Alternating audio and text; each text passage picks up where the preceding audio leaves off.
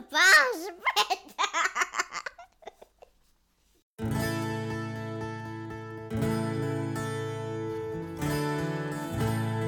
Ciao, siamo Emanuele e Marianna. Oggi vogliamo aprirti le porte della nostra casa per raccontarti di un incontro che ha portato luce là dove c'era buio. Questa storia parla di un seme, di una strada, di una voce. Questa storia è anche la tua storia. Ascolta, il nostro, podcast.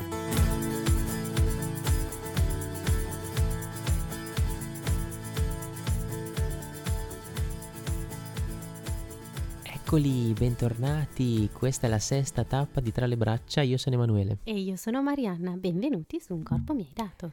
Un solo prestigio, sesta tappa del percorso. Sappiamo che non tutti stanno seguendo il percorso, ma Tenete accese le cuffie, restate collegati perché tanto, cioè, senso, si può montare sempre. Il regno dei cieli è sempre per tutti, aperto a tutti, quindi montate su con noi e scoprirete quello che, che, che dovete scoprire, non so come dire. esatto. Il Signore vi parla adesso, quindi.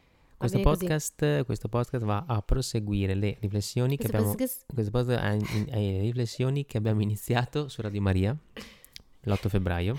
Allora, ragazzi, ricordatevi sempre che noi su Radio Maria dobbiamo fare i cravattini. cioè, siamo tutti, belli, siamo tutti belli impostati, tutti belli. eh. Poi ultimamente siamo andati anche abbastanza a braccio, dai. Sì, dai, infatti non abbiamo la scalettina proprio secca, Però ecco, oggi siamo un po' più rilassati, real, però un corpo mi hai dato. voi sapete che noi abbiamo uno spazio per registrare, cioè in quello lì, eh, in quello spazio della settimana in cui registriamo dobbiamo metterci tutto, perché dopo non ci sono altri. Quindi Sproloquiamo, voi eh, prendete il nostro podcast che dura 40, 45, 50, un'ora, un'ora e 20, non lo so, prendetelo a pezzettini, insomma, portate pazienza perché noi facciamo dei gran collegamenti, quindi noi dobbiamo Ah, è il seguire lo Spirito Santo. fa, esatto. Esatto, noi seguiamo lo Spirito Santo, non capiamo tante volte anche noi quello che diciamo, quindi dobbiamo prenderlo anche noi come meditazione proprio spalmata, no? Quindi Tipo, per esempio, oggi io non so bene cosa dirò perché lo Spirito Santo stamattina mi ha detto un sacco di roba, però cioè, cioè, è roba sua, quindi io non è che proprio, cioè io proverò a spiegarvi quello che lui voleva dire, però e comunque ci sentirete parlare in modalità WhatsApp 2 per perché così diciamo tutto. esatto. E poi, e poi andiamo a approfondire anche la diretta che abbiamo fatto giovedì, che abbiamo iniziato il percorso quaresimale da schiavi a figli e cercheremo appunto di accompagnare quelle dirette del giovedì sera che ci accompagneranno appunto fino a Pasqua con questi podcast eh, dentro appunto ai percorsi, dentro agli altri podcast, quindi cercheremo semplicemente di riprendere un po' anche quello che si dice lì perché la Quaresima è un tempo forte, un tempo che ci chiede di approfondire, quindi un concetto che potrebbe essere un concetto ovviamente va poi sviscerato. Tante volte invece noi il Vangelo stesso lo prendiamo come concetto e poi però lo lasciamo andare, quindi Nel concetto. Esatto, quindi non, non lo approfondiamo.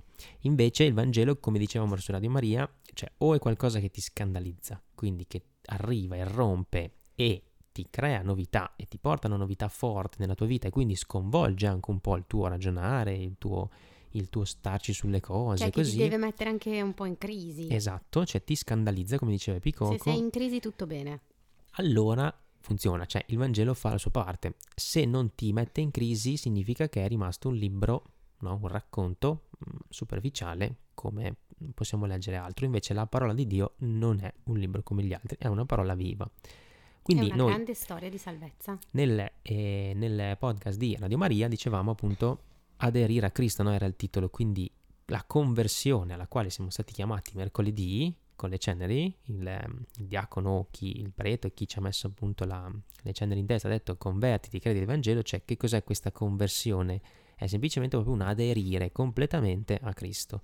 Dobbiamo ricordarci una cosa molto importante che abbiamo detto anche giovedì eh, in live, che non saranno i nostri sforzi a portarci a questa conversione, ma è una grazia da chiedere nella preghiera. Il digiuno non è qualcosa di prestazionale, avevamo detto, no? Quindi rispetto alla gola, rispetto a, a- a questo, a questo vizio che mh, oggi si collegherà tantissimo con quello che abbiamo da dire, cioè Esatto. proprio la base, la porta d'entrata del male e di quello che il Signore fa, eh, di quello che il demonio fa. Quindi hai detto il digiuno, no? Quindi infatti il digiuno diventa proprio l'introduzione, cioè eh, la porta del digiuno no? è quella per la quale eh, passiamo per entrare in questo podcast perché il digiuno ehm, ci è stato spiegato proprio nelle letture, e troviamo un bellissimo collegamento tra la domenica 5 febbraio, quindi quella prima di Radio Maria, il 19, eh, che è appunto la domenica che segna un po' la sesta tappa, ieri e oggi, cioè noi troviamo tutto il passo di Isaia, a parte il 19 che è un altro passo ma che lo richiama, c'è il, um, il passo appunto di Isaia dove ci racconta qual è il digiuno che vuole il Signore. Il domenica 5 ascoltavamo appunto Isaia 58, 7, 10 che partiva proprio così. Non consiste forse il digiuno che voglio nel dividere il pane con l'affamato, nell'introdurre in casa i miseri senza tetto, nel vestire uno che vedi nudo, senza trascurare i tuoi parenti, che è esattamente gli stessi versetti che abbiamo ascoltato ieri e anche oggi troviamo una, eh, una prima lettura eh, molto interessante, sempre conseguente. Sono tutti versetti del capitolo 58 di Isaia tutti comunque conseguenziali. Cioè, se toglierai di mezzo a te l'oppressione, il puntare il dito, il parlare empio, se aprirai il tuo cuore all'affamato, se sazierai l'afflitto di cuore, allora brillerà la, fra le tenebre la tua luce. La tua tenebra sarà come il meriggio. Quindi praticamente abbiamo una spiegazione, diciamo, di quello che è il digiuno che piace al Signore in vista di cosa? Di una luce, cioè il digiuno ti deve portare alla luce, alla vita, se no non serve a niente. Quindi abbiamo appunto accennato, abbiamo parlato un po' del digiuno giovedì sera rispetto alla gola, però dobbiamo stare attenti perché la gola la eh, vediamo spesso solamente come un discorso di cibo, cioè la gola verso qualcosa di materiale, di cibo soprattutto, però di qualcosa che ci riempie lo stomaco e basta. Invece lo stomaco o una bocca che mangia è un'immagine che può avere molte sfaccettature. Quindi col digiuno di solito noi ci fermiamo al cibo, ma in realtà queste letture appunto vedete che ci parlano di altro, cioè qual è il digiuno che vuole il Signore? Sentiamo nel Vangelo di ieri. Possono forse gli invitati a nozze essere in lutto finché lo sposo è con loro? Ma verranno giorni quando lo sposo sarà loro tolto e allora digiuneranno. Digiuneranno da cosa? Dalla presenza dello sposo.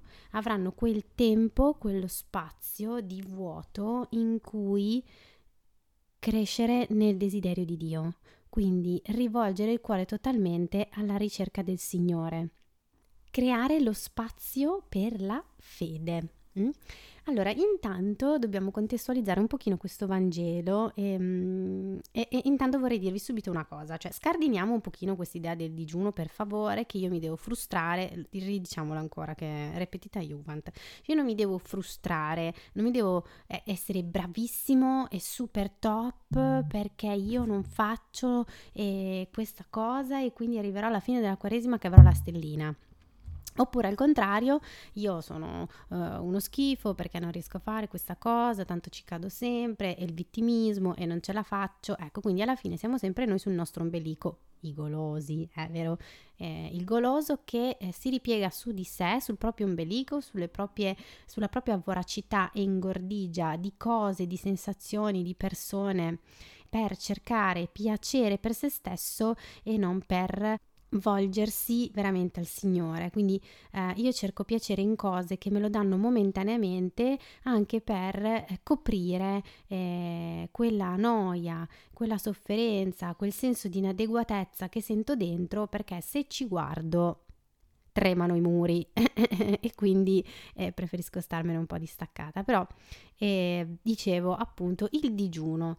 Intanto in questo brano poi proseguiamo con Gesù che dice eh, si mette un, un, un pezzo di stoffa nuova su un abito vecchio o si mette il vino vecchio vino nuovo, in otri vecchi, sarà vino nuovo, in otri nuovi. Allora mettiamo sto vino nuovo in otri nuovi e basta con quest'idea del digiuno appunto prestazionale perché tanto non ti serve a niente, perché se sei bravo e prendi la stellina passi tutto il tempo a pensare all'ovetto Kinder e poi te lo mangi. E questa è la tua Pasqua. E diciamo che noi siamo fatti per altro, siamo fatti per una grandezza immensa. E invece se cadi eh, in quelle che sono le tentazioni di ognuno di noi eh, va a finire che ti richiudi in te come un riccio e stai lì e te la canti e te la suoni. E però di fatto non incontri Gesù neanche in questo modo perché Gesù dove lo incontriamo? Uscendo da noi, dalla nostra zona comfort. E come si fa? Nel momento in cui io tolgo il superfluo, mi spoglio, faccio spazio, chiamatelo come volete. Eh, oggi si chiama decluttering. Ecco, il decluttering è la versione nuova del digiuno. Io faccio decluttering di quello che non mi serve e vado all'essenziale. Questo è il digiuno. E qual è l'essenziale della mia vita? La presenza viva di Gesù Cristo, la mia relazione con Lui, il suo amore per me, ancora di più, il suo amore per me. Quindi io cosa faccio semplicemente? Vado a saziarmi del vero cibo che soddisfa ogni gusto. Dio sazia il mio desiderio con il suo amore. Questo è l'obiettivo, la radice del digiuno. Alcuni versetti paralleli di questo episodio, no? dove Gesù parla del, del digiuno, eh, sono innanzitutto quello eh, degli invitati a nozze. Quindi la presenza del Signore Gesù, del Messia, nella storia è vista come un banchetto, no? E i servi che invitano sono i profeti. Quindi tanto entriamo in quell'ottica, in quest'ottica di nozze, in cui noi invitati che siamo a queste nozze, godiamo della presenza dello sposo e il banchetto è il banchetto dell'Eucarestia, no? quindi del dono totale di sé, di Gesù che dona il suo corpo totalmente per noi. Questo è il banchetto a cui siamo invitati. Vi ricordo che noi in questo caso riceviamo, ci siamo invitati a Gesù che fa sta roba qua per noi, ok? E, ehm, no, perché sennò noi ci mettiamo sempre un po' sul prestazionale anche qua, no? Io devo fare, io devo dire, io devo, devo, devo. No, è Gesù che fa una cosa per te. Dio esiste, ma non sei tu. L'altro passo parallelo è quello dei poveri, li avete sempre con voi, ma non avete sempre me. E questa frase Gesù la dice quando cosa succede?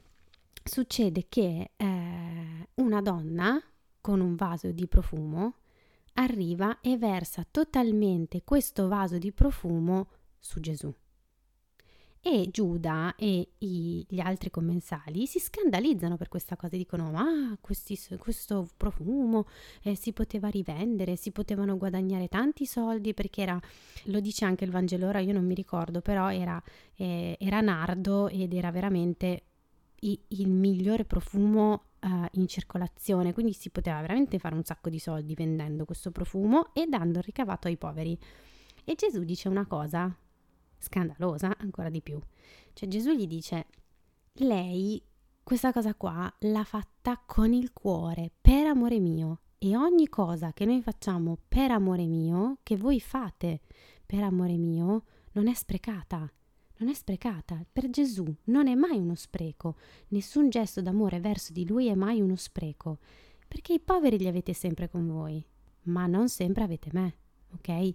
Quindi il povero è la presenza di Gesù, se volete, quando Gesù non c'è, quando Gesù manca. E poi pian pianino ci arriviamo anche a questa cosa. Però di fatto, davanti alla presenza del Signore, noi siamo veramente chiamati a donare tutto per lui, per amore, perché siamo innamorati, perché abbiamo sperimentato un amore così grande che ha voglia che hai fare di, di decluttering, di tutte le schifezze che non ti servono nella tua vita. E infatti eh, il punto centrale è questo, è questo, che se noi ci freniamo un attimo anche dal nostro peccato della gola, no? quindi di divorare la realtà, divorare la vita, star sempre lì a pensare al prossimo piacere, alla prossima cosa, al prossimo, ehm, al prossimo, alla prossima occasione di, eh, di, di gioia momentanea, diciamo, ci fermiamo un attimo e prendiamo un attimo atto di chi siamo davvero, cioè ci guardiamo dentro, ascoltiamo quel vuoto, ascoltiamo quel dolore, vediamo il, il peccato nostro, che non è altro che una fragilità è tutto ciò che ci taglia fuori dall'amore di Dio. E se noi guardiamo faccia a faccia questa roba qua, il dolore che proviamo dentro è un dolore sincero, cioè noi finalmente possiamo dirci pentiti del nostro peccato perché abbiamo il coraggio di guardarlo in faccia. E badate bene che questo è l'unico modo per veramente entrare, fare un ingresso reale nel digiuno e poi di conseguenza nella gioia piena e nella vita di Cristo e nell'amore di Cristo, quando io provo dolore sincero per il peccato commesso e per le sue conseguenze. E questa roba qua fa una cosa nel nostro cuore che non si può spiegare, avviene, avviene e basta. Cosa avviene? Che noi ci convertiamo, proviamo così tanto dolore per quello che abbiamo fatto che giriamo strada e cambiamo rotta. Mm? Come possiamo fare sta roba qua? Col digiuno, l'elemosina e la preghiera. Vedete che ritornano tre tipi di povertà, no? Povertà dalle cose che ci distaccano dall'amore di Dio. Cura dei poveri. Quando noi ci prendiamo cura dei poveri, significa che noi doniamo il vero tesoro che è Gesù Cristo. Questo vuol dire avere cura dei poveri. Poveri in senso lato, non poveri solo di cose. E la povertà nostra. Nella preghiera noi sperimentiamo la nostra povertà. Siamo mendicanti davanti a Dio. E quindi facendo queste cose, vivendo queste cose, vivendo questa roba qua che ho provato a descrivervi adesso, che è molto più complessa, mi rendo conto di quello che è, di quello che io adesso posso provare a dirvi, cosa succede? Che noi stiamo davanti alla croce e alla sofferenza di Gesù. Che, che cosa ha fatto Gesù? Ha preso su di sé il nostro peccato. Cioè lui ha detto, sai cosa faccio? Me la prendo io la colpa per questa roba qua, al tuo posto. L'altro giorno parlavo con mia zia e mi raccontava che mio cugino da piccolo una volta e, e era successo che in classe avevano fatto una marachella e per sbaglio la maestra ha pensato che lui avesse fatto quella, quella cosa, quella marachella.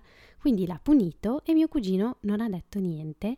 E in realtà cosa è successo? Lui non ha detto niente per coprire il suo miglior amico perché sapeva che nel momento in cui si fosse saputo che la marachella l'aveva fatta lui, sarebbero stati veramente guai. E lui l'ha coperto, si è preso la colpa al posto suo. E questo è quello che Gesù ha fatto per noi, sta facendo e fa per noi. Quindi noi stiamo davanti alla croce che è allo stesso tempo la sofferenza di Gesù, ma l'amore di Gesù. E quello che succede dentro di noi se veramente ci stiamo in verità davanti a questa croce, è che noi facciamo spazio finalmente a questo amore. Ci liberiamo finalmente dal gioco di essere schiavi del peccato, schiavi di tutte le nostre dinamiche, logiche, eh, cose, appesantimenti vari, tristezze e quant'altro. Ci liberiamo finalmente perché è Gesù che ci ha liberato, è Gesù che ci sta dicendo che ci ha liberato, no? E infatti qui si parla di sposo, no? Gesù dice, possono digiunare gli invitati a nozze f- finché c'è lo sposo? Sposo e sposa nella Bibbia ha un significato eh, proprio di gioia piena, no? il massimo della pienezza della vita. Ok, quindi in sostanza quello che succede è questo che noi davanti alla tristezza, alla povertà, alle cose della nostra vita che ci feriscono o che noi abbiamo fatto e che hanno causato ferite ad altri, quindi davanti a quella che è davvero il nostro essere umani e tutti viviamo dolore, sofferenze, lacrime, cose che non vanno, ingiustizie e quant'altro, davanti a sta roba qua, che è la tristezza, mm, che è un dolore che ci logora, che ci frustra, no? Solo il Signore può rendere feconda la terra della nostra, affliz- della nostra afflizione. Solo il Signore può davvero consolarci, rendere le lacrime nostre occasione di sciogliere il nostro cuore indurito, a patto che noi glielo lasciamo fare. Cioè noi l'unica cosa che dobbiamo fare è dire ok Signore, questa roba qua la sto vivendo, è tua, tieni, e mi rendo conto che ho sbagliato, mi rendo conto che c'è del male nel mondo, ma io lo metto davanti a te. Perché l'antidoto alla tristezza non è la fuga, come fa il goloso, che fugge, fugge, fugge nel materiale, nelle emozioni, nel piacere, nella pornografia, nelle dipendenze. L'antidoto alla tristezza non è la fuga, ma è la fede stare con fede davanti al dolore, sapendo che è la croce di Gesù, è il suo amore, la sua passione per noi, che trasformerà quella croce, quel dolore, quella sofferenza, quel peccato, quella morte in risurrezione. Però io non è che ve la posso spiegare questa roba qua, cioè va vissuta, non, non è che c'è una formula per farla, va vissuta e basta. Esatto, cioè c'è un amore che ti conquista, c'è un incontro che tu fai e allora da lì sgorga il resto. Quindi se noi vogliamo un po' snocciolare un attimo queste cose che sono proprio dense, ci rendiamo conto, ma appunto le possiamo riprendere con calma. Hm? E andando un po' anche a riprendere Radio Maria, noi ci eravamo lasciati lì eh, dove io avevo eh, toccato il tema del lavoro con la Gaudium et Spes. Ricordate, no? Se non l'avete ascoltato, io comunque ve lo rimetto in, in link, l'episodio di Radio Maria, perché parlavamo appunto di questo ordine delle cose, cioè che se tu punti verso il Signore, quindi solo Lui, solo il suo amore può conquistarti e può riempire quel vuoto che il goloso riempie con altro, e quindi che il digiuno perde senso perché tu non capisci per che cosa lo fai, per chi lo fai, no? Allora tutto prende ordine, cioè se Dio viene messo al posto giusto, cioè il primo, allora dopo c'è un ordine nelle cose e Dio è il creatore, resta il creatore, quindi tutto va in ordine a lui. Il lavoro, quindi l'attività umana, come appunto eh, leggevamo dalla Gaudium et Spes, è una di queste cose, cioè il lavoro, la, la nostra attività, quello che noi facciamo tutti i giorni no? per, per vivere, per portarci a casa il pane, per far vivere gli altri, per dare la nostra impronta nel mondo, è una grossa parte della nostra vita, no?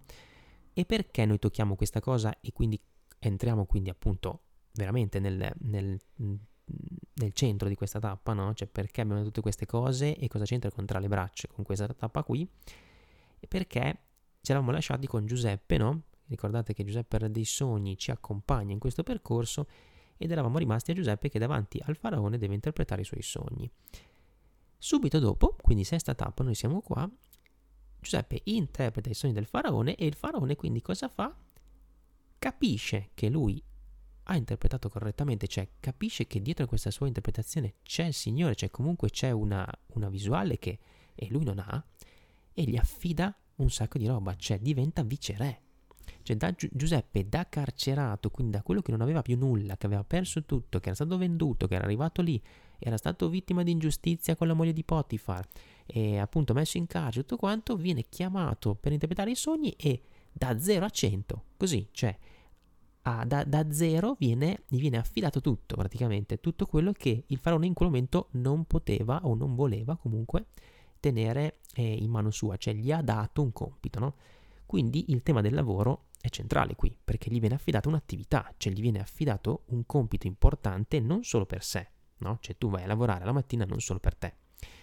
E se vai solo per te, quella può essere un'altra delle tentazioni della gola, cioè io mangio anche della mia carriera, del mio ruolo, del mio posto, ma solo per me, solo per il mio tornaconto, solo per le mie preoccupazioni, no? Invece no, l'attività umana, quindi il lavoro, l'impegno che tu hai è in direzione a Dio, cioè tu vai a lavorare non solo per te, ma in teoria, appunto, e quindi infatti qua lo vediamo meglio, e come ci racconta la Gaudium et Spes, deve essere in ordine a Dio, cioè per un bene comune, per un amore più grande. Quindi a Giuseppe gli viene affidato questo compito, no?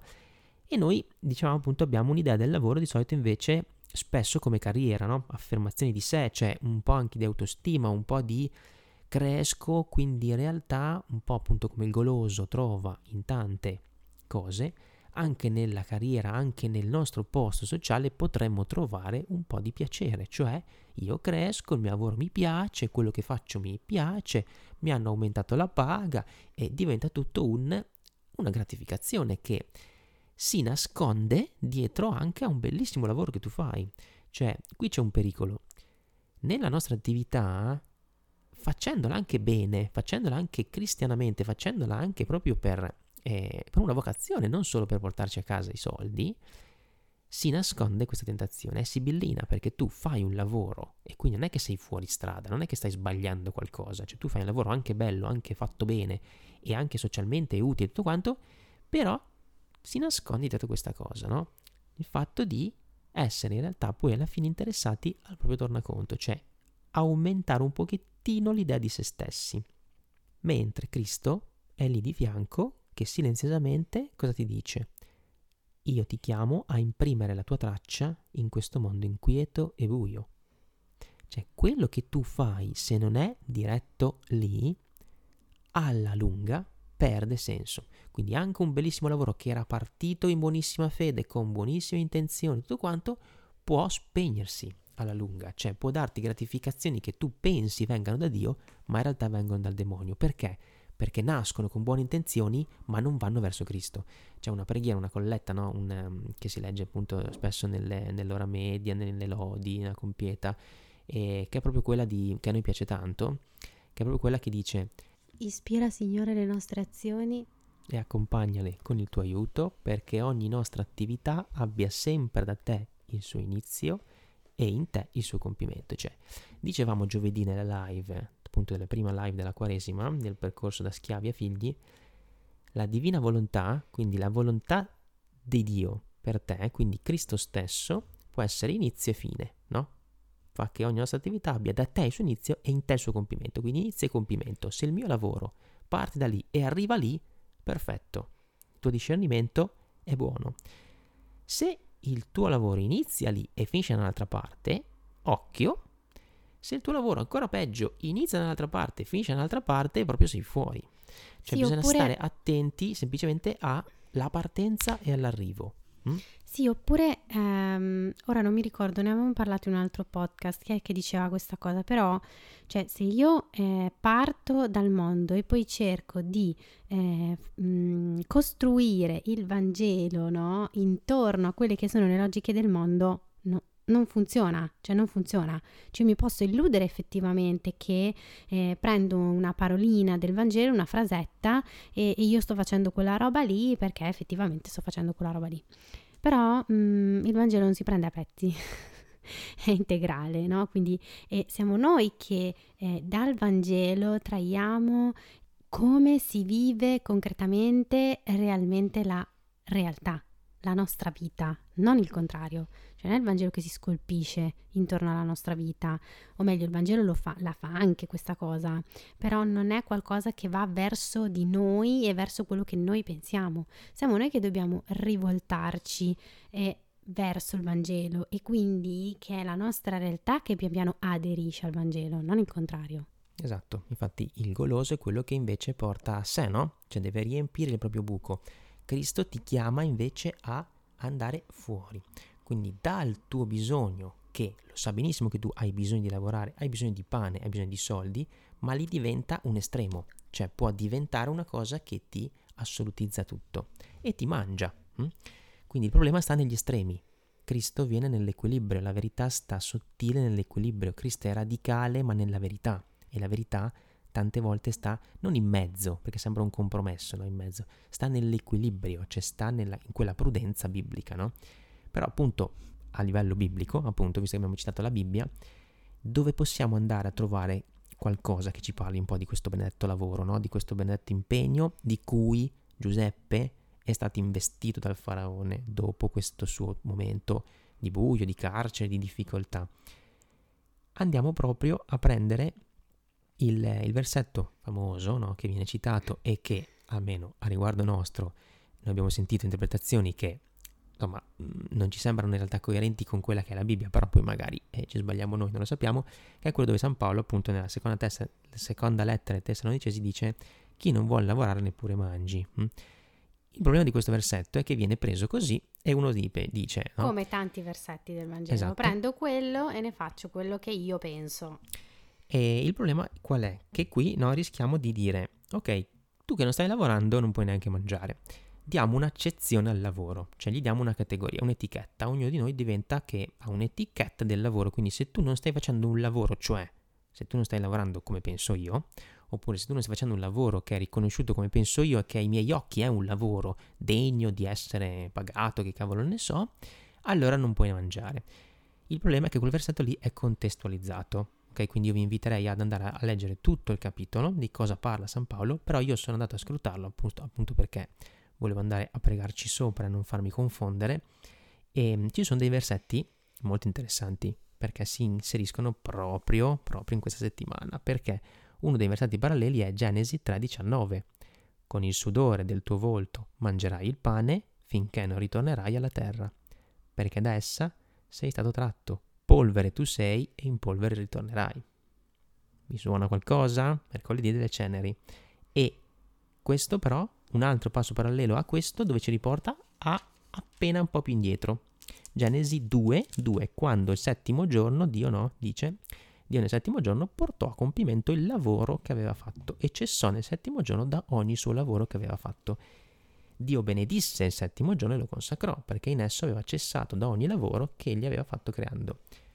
abbasso un pochino gli occhi, note della Bibbia, termine lavoro. Dico, oh, finalmente una bella nota sul termine lavoro perché visto che viene un pochino inflazionato e non si capisce bene quindi che cos'è questo lavoro per l'uomo e soprattutto che idea ha Dio del lavoro, leggiamo. a qualcuno gli interessa chiederlo Dio che idea del lavoro? Esatto, no, ci facciamo tutto noi, no? Perché siamo noi i fautori del nostro lavoro, quindi giustamente siamo noi che dobbiamo guadagnare, dobbiamo avere lo stipendio, quindi siamo noi che ci inventiamo il nostro lavoro e poi basta che guadagniamo, basta che lo facciamo e dopo la nostra coscienza è a posto. Però dopo non torniamo quindi alla Gaudium et Spes, no? Non ci chiediamo, ma io per chi lo sto facendo?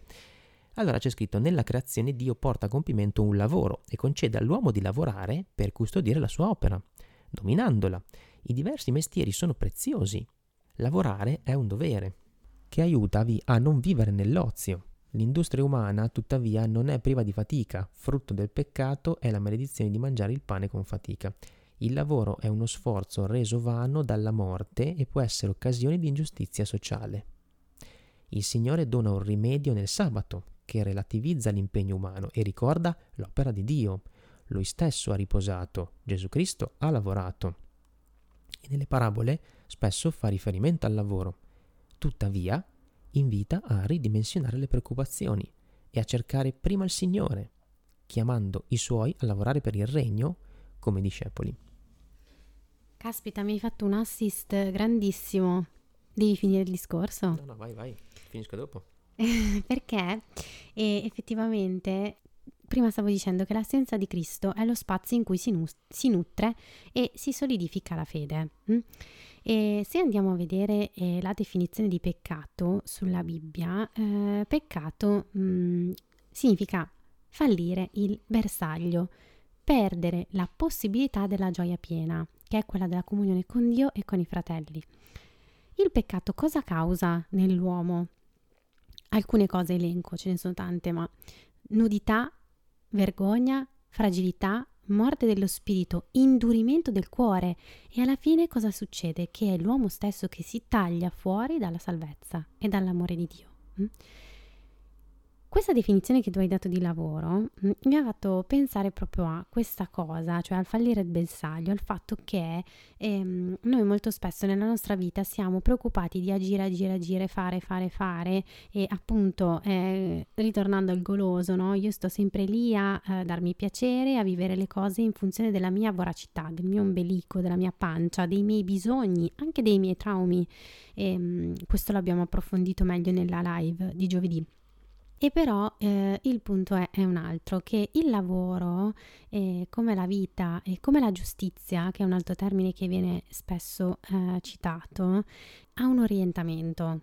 Se noi non mettiamo il centro della città, no? Come dice Suor Emanuele, se noi non piazziamo Gesù al centro della città, è inutile che stiamo a costruire i ponti, le strade, le case, gli alberi, eccetera, eccetera, eccetera. Perché tanto se poi manca il centro non ci sarà più spazio per il centro una volta che ho costruito tutto il resto. E il centro qual è? Il punto è che tutte queste cose ci invitano a fare che cosa? A ristabilire l'ordine divino. Quindi il lavoro, la giustizia, la mia vita, sono ordinati secondo Dio, che fa coincidere misericordia, amore e giustizia. Quindi cosa voglio dire? Che per amore, perché mi sono innamorato di Gesù, che mi ha amato così, io presto fedeltà alla mia vocazione e aderisco docilmente alla volontà di Dio perché ne riconosco lì il mio unico vero bene. È come se noi avessimo un paio di occhiali appannati, abbiamo della nebbia davanti agli occhi ma ricordiamoci che lui sa di che cosa abbiamo bisogno e noi l'unica cosa che siamo chiamati a fare, a vivere, è vivere come neonati, in braccio al nostro papà, affidarci, staccandoci dalle logiche che ci ingannano.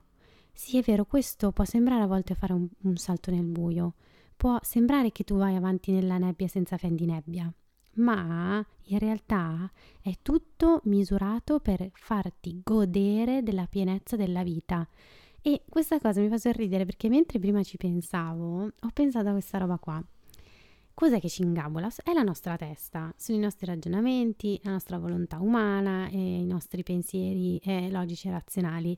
Ma voi lo sapete che i neonati non hanno sviluppata la corteccia prefrontale, cioè la neocorteccia che è la parte della razionalità, del linguaggio, della scrittura, del ragionamento logico, temporale e quant'altro. I neonati non ce l'hanno. E io mi sono chiesta se è un caso, che invece siamo noi che secondo me ci freghiamo con tutta questa roba qua. E quindi di fatto mettersi nelle mani di Dio che è l'unico che scruta i cuori e che discerne che cosa abbiamo dentro e che sa per cosa il nostro cuore è stato creato, mm? e cioè per presenziare quel banchetto di cui parlavo prima, è a lui che dobbiamo chiedere sta roba qua. Quindi la gioia è piena nell'incontro con Cristo, anche nella sofferenza, quando stiamo sulla croce, perché incontriamo il suo volto, non è una logica, è un incontro, è una relazione, è uno sperimentare un amore, il suo amore che scardina, scombina, ribalta, trasfigura la sofferenza e la supera nella risurrezione. Quindi chiediamo questo a Gesù, chiediamogli la vita, il regno dei cieli, quella comunione totale con Dio, con l'amore senza misura e senza condizione. Questo è quello di cui ha bisogno il nostro cuore. Abbiate pace in me nel mondo avete tribolazioni, ma io ho vinto il mondo. Quindi smettetela di cercare cose che non sono fatte per voi. Digiunate da quello che non è fatto per voi e cercate, ricercate Dio con tutto il cuore, come gli amanti. E chi cerca, trova. Quindi la vera domanda è, cosa desidera il tuo cuore? Nessuno cerca ciò che non vuole trovare cosa desidera il tuo cuore. Mi ha fatto sorridere prima perché appunto citavi i neonati, no? quindi citavi i bambini e stiamo appunto nel percorso tra le braccia, no? dove facciamo questo parallelismo tra il bambino in braccio ai genitori e noi, mangiandoci i bambini, in braccio a Dio, no? quindi com'è questo dialogo? Faremo poi altri podcast su uno spazio per te dove approfondiamo già un po' di più il nostro rapporto con Gemma, cioè vi facciamo un pochino di parallelismi anche con quello che è stato il nostro lavoro e, e il rapporto con lei, così perché qua non c'è spazio.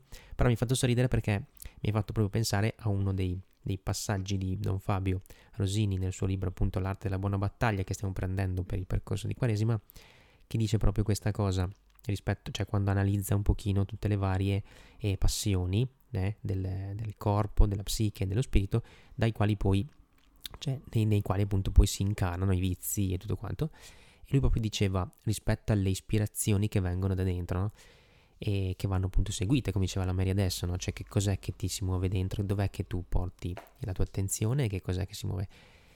E lui dice, va detta una cosa significativa, le intuizioni benedette le hanno più facilmente i bambini, le persone più semplici, e di sicuro non sono negate alle persone deboli di mente. È un'opera della luce che trova la porta aperta in chi non si difende, in chi è meno strutturato, ma viene spesso smarrita dai tipi sofisticati, dai fini conoscitori di tutto, anche di Dio. Dice il Signore Gesù, ti rendo lode, o Padre, Signore del cielo e della terra, perché hai nascosto queste cose ai sapienti e ai dotti e le hai rivelate ai piccoli. Sì, o Padre, perché così hai deciso nella tua benevolenza. Infatti alle ispirazioni si apre il cuore abbandonandosi e non irrigidendosi, fidandosi e non pretendendo di capire tutto subito, più le ispirazioni vengono accolte, più vengono elargite da Dio. E vi vorrei citare anche solo un passo di eh, Benedetto XVI in un Angelus che ha fatto nel 2012 quando ha um, commentato eh, le due parabole del seme che cresce da solo e quella del granello di senape. Perché lui dice appunto nella prima parabola l'attenzione è posta sul dinamismo della semina, il seme che viene gettato nella terra sia che il contadino dorma sia che vegli germoglia e cresce da solo. L'uomo semina con la fiducia che il suo lavoro non sarà infecondo. Ciò che sostiene l'agricoltore nelle sue quotidiane fatiche è proprio la fiducia nella forza del seme e nella bontà del terreno. Questa parabola richiama il mistero della creazione e della redenzione, dell'opera feconda di Dio nella storia. È Lui il Signore del Regno. L'uomo è suo umile collaboratore che contempla e gioisce dell'azione creatrice divina e ne attende con pazienza i frutti. Anche la seconda parabola utilizza l'immagine della semina, qui però si tratta di un seme specifico, il granello di senape, considerato il più piccolo di tutti i semi. Pur così minuto, però, esso è pieno di vita. Dal suo spezzarsi nasce un germoglio capace di rompere il terreno, di uscire alla luce del sole e di crescere fino a diventare più grande di tutte le piante dell'orto. La debolezza è la forza del seme, lo spezzarsi è la sua potenza e così è il regno di Dio. Una realtà umanamente piccola, composta da chi è povero nel cuore, da chi non confida nella propria forza, ma in quella dell'amore di Dio, da chi non è importante agli occhi del mondo, eppure proprio attraverso il loro, il, di loro irrompe la forza di Cristo e trasforma ciò che apparentemente è insignificante. Quindi tutto questo, come ce lo racconta il nostro caro Giuseppe? Che lui è rimasto fedele alla sua chiamata, dicevamo nelle tappe precedenti, ha ricevuto un nome dal Signore, è vero è stato venduto, è vero ha subito un sacco di ingiustizie, è vero è, messo, è stato messo in carcere, ma lui, dicevamo, non è mai e non si è mai inchinato a nessun altro se non al suo Dio. Anche davanti al faraone lui non si inchina, che viene minacciato di morte per questa cosa, ma lui rifiuta perché lui deve inchinarsi solo davanti al suo Dio e in forza di questa fede, la fede di cui parlava la Mary prima, di rimanere fidu- fiducioso e fedele anche in quella prova che lui ha vissuto, lì gli viene affidato il compito. Cioè, è un po' la risurrezione già prima della Pasqua, cioè è un po' come il mandorlo che fiorisce nel deserto un po' prima della primavera, no? C'è questa immagine del mandorlo, ringrazio Marta che ci ha mandato eh, un sacco di cose bellissime che ci hanno ispirato anche appunto per, questa, per questo podcast qua, perché il mandorlo fiorisce, è l'immagine di Cristo che fiorisce per primo, prima di tutti gli altri alberi. C'è nel deserto, il mandorlo fiorisce prima, un po' appena, prima della primavera. Adesso noi siamo prima della primavera, noi dobbiamo avere questa immagine. Giuseppe viene investito di un lavoro, no? di una carica, viceré, gli, gli verrà messa in mano un sacco di roba e dopo poi vedremo anche un po' il senso di questa cosa e cosa ne farà lui. Però il punto è questo, cioè tu sei, in, in Amatin, in Home, dicevamo, in questa sesta tappa, tu sei degno di stima. Il Signore ti ama, ti vuole dare un compito, si fida di te. Tu sei fecondo, sei fecondo al modo suo, ma nel momento in cui tu ti fai piccolo, ti fai il grano di senape, ti fai umile, ti fai semplice, ti fai bambino, come diceva anche Santa Teresina, no? Ti fai proprio un piccolo imbraccio a Dio e allora lì puoi fiorire. Ma perché? Perché fiorisce Dio in te, non fiorisci tu. Quindi il nostro compito in questa quaresima, con questi podcast, con il percorso che stiamo facendo in live, con tutto quello che potete seguire da altri, con i vostri cammini personali, qual è? È quello di custodire il nostro cuore perché ci vuole vigilanza. La vigilanza è un altro punto fondamentale di discernimento che ha toccato Papa Francesco nelle sue catechesi. Perché? Perché noi siamo arrivati fino qui e anche Giuseppe era arrivato fino lì, ci viene affidato qualcosa, abbiamo anche il barlume della risurrezione, potremmo inorgoglirci, potremmo sfruttarlo, potremmo dire oh perfetto, finalmente tutta sta fatica ha portato a frutto e poi cadiamo. Adesso arrivano i demoni, quelli educati, no? Diceva il Papa, cioè quelli che bussano piano, si presentano come degli angioletti e tac, ti rubano la salvezza, ti rubano quella vera risurrezione che tu hai guadagnato col tuo sudore, perché il tuo lavoro che ti porterai a casa col tuo sudore, eh, il pane che porterai a casa col tuo sudore che ci sia a Genesi, passa ancora di più, cioè ha un significato ancora più alto, cioè è simbolico, nel senso che tu se ti impegni per il regno di Dio, sudi, fai fatica, ti porti le croci come Cristo, ma poi hai la risurrezione. Quindi qualsiasi cosa tu faccia in questa vita, se non è in ordine a questo, pian piano, dicevamo prima, perde di senso. Quindi fidarsi di questo Cristo come mandorlo che fiorisce per primo, ci viene incontro per primo e noi di conseguenza andiamo incontro a lui, diventiamo sempre più suoi. Nella domenica 19, appunto quella che segna questa tappa, la seconda lettura di San Paolo, quella che abbiamo citato anche in Radio Maria, qual è? Tutto è vostro, ma voi siete di Cristo e Cristo è di Dio.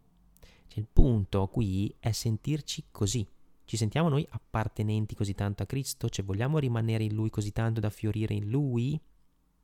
Quindi essere solamente Suoi, vigilare per non perdere la vita, per non perdere quella via che è Lui stesso. Mm? Quindi Giuseppe ci insegna questo. Giuseppe ci insegna che l'umile, il semplice, quello che non mette altro davanti a Dio, alla fine guadagna tutto. Perdi tutto, ma guadagni tutto, proprio come il digiuno. Fai spazio solamente a Dio e allora avrai tutto, cioè avrai quel lavoro benedetto che ti viene affidato nelle tue mani, come Giuseppe, e quello diventerà fecondo. Perdi la tua non vita, perdi la tua morte e sei erede della sua vita. Quindi siate neonati, siate piccoli, siate poveri, siate poveri per avere sempre cura dei poveri. per donare il vero tesoro che è Cristo. Questo è avere cura dei poveri. Essere poveri perché ricchi esclusivamente della fede e quindi eredi del regno di Dio. Infatti Gesù è il ricco che si è fatto povero per arricchire noi. Quindi non prendete nulla per il viaggio, state solo stretti alle sue braccia. E chiediamo l'umiltà, l'umiltà è la chiave. hm? Quindi chiediamo l'umiltà di rimanere piccoli così, di farci vedere mm, in faccia le nostre nudità, le nostre povertà. Non crediamoci sani.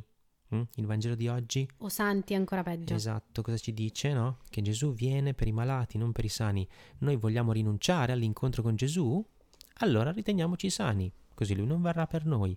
Noi vogliamo l'incontro con Gesù? Allora vediamoci malati. Ma questa roba va chiesta nella preghiera perché più abbiamo luce su di noi, più potremo vedere le nostre ombre. Quindi anche questa Quaresima, un po' l'abbiamo detto anche giovedì, ma lo ripetiamo, guardiamo ai peccati, agli errori, ai vizi, non come qualcosa da cancellare, da negare, da non guardare perché sennò sono brutto. E raccontiamocela che quel vizio lì non ce l'ho più, io l'ho già Ah risolto. sì, dai. No, ma ce l'ho fatta, dai. No, ma pure dai, Signore non è poi così fiscale, su, dai. Non guardiamola così perché perdiamo l'occasione. Cioè, noi siamo concentrati sul dobbiamo essere perfetti perché sennò eh, fa Non sono brutto bravo, non ho la stellina. e ci dimentichiamo che in realtà proprio nella malattia, nell'essere malati, noi abbiamo l'incontro con Cristo perché appunto Gesù ci dice sono venuto per i malati e non per i sani. Quindi io onestamente nel mio orgoglio dico no signore guarda fai una cosa fammi vedere piuttosto le mie malattie visto che io non sono capace perché io preferisco te piuttosto che il mio orgoglio. Quindi buttiamo nel cestino la stellina. Se vi sentite bravi, fatevi una domanda. Grazie di essere stati con noi, ci sono un sacco di cose belle in più, ma le dedichiamo a uno spazio per te perché ci stanno un sacco per la gemma e per tutto quello che un po' si sta incastrando con il percorso appunto da schiavi a figli. Quindi vi ricordiamo che giovedì abbiamo fatto la prima diretta, ve la metto in descrizione così potete recuperarla e, e anche lì ci sono un sacco di link in più. Questa è la sesta tappa, puoi montare su quando vuoi, noi ci siamo per l'accompagnamento personale se hai voglia, bisogno, esigenza di approfondire personalmente. Vi ricordiamo che tutto quello che facciamo è su- supportato, sostenuto dalla provvidenza, quindi che provvidenza puoi essere anche tu per noi, anche con il tuo poco pochissimo, perché noi veramente vogliamo che eh, tutto quello che facciamo resti gratis, perché l'annuncio di Dio possa arrivare a tutti e quindi abbiamo fede che il Signore provvederà a noi. Quindi se tu puoi provvedere un po' a noi, eh, sarai la mano di Dio per noi. Esatto. Grazie, Noi grazie a questo- tutti quelli che ci sostengono e che ci stanno mostrando affetto, amore e soprattutto preghiera. Esatto, pregate per noi perché appunto stavo dicendo che in questo periodo siamo proprio messi lì, cioè siamo proprio come Giuseppe che eh, abbiamo fede che il Signore ci sta preparando un compito, un lavoro che passa a Dio piacendo anche tramite un corpo mi hai dato, però quello che tu stai facendo per sostenerci adesso, sappi, sappi che non è solo per noi, cioè noi abbiamo proprio il desiderio di eh, poterlo ridonare alla Chiesa intera e quindi sappiamo che il Signore ci sta preparando un posto, non sappiamo come, dove, perché, ma lo sappiamo, abbiamo questa certezza interiore, quindi grazie perché stai sostenendo noi, ma non solo noi. Allora grazie di essere stati qui con noi oggi ancora, grazie per la pazienza e alla prossima. Ciao ragazzi! Un abbraccio.